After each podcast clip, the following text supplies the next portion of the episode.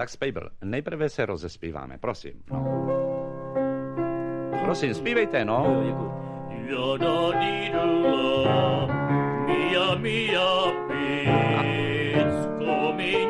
Ale podle mě, prosím vás, prosím, Spejbl, berete rozcvičku na lehkou váhu. Ne. Pan ředitel mi uložil, abych byl na vás přísný. Představení je úplně vyprodané. Jo, to je opravdu?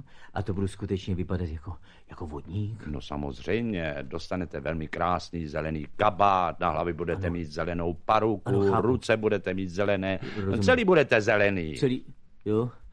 Už to začínám nějak blednout. A jak poznám, prosím, že mám zpívat? Ale prosím vás, roli vodníka z Rusalky zná každé malé dítě. Jo, jo, samozřejmě, jo, jo. Já vám takhle mávnu a vy spustíte bědo. Bědo. Boha Rusalko bleda. Bledo. Ale Spejbl, seberte se, prosím vás. Jednou jste řekl, že zaskočíte vodníka. Mě asi přeskočilo v hlavě, když jsem se panu řediteli nabídl, že večer toho vodníka zaskočím.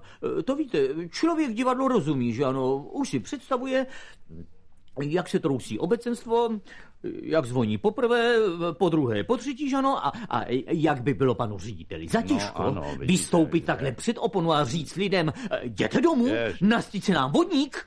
Lidi začnou vykřikovat, to nemáte jinýho. Ne, to se u nás teda v divadle ještě nikdy nestalo. No vidíte, vidíte, a proto jsem se nabídl, že vodníka zaspívá. No tak prosím vás, ještě jednou, prosím, tak.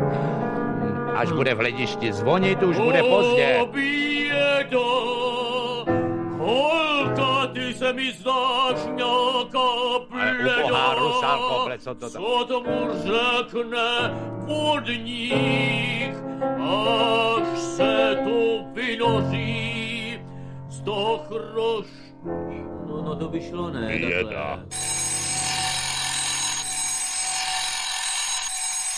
Je, aha, to už je ráno. Pane řediteli, a jdou ty lidi domů. Odpust, odpust, ale já toho vodníka dneska doopravdy zpívat nemůžu.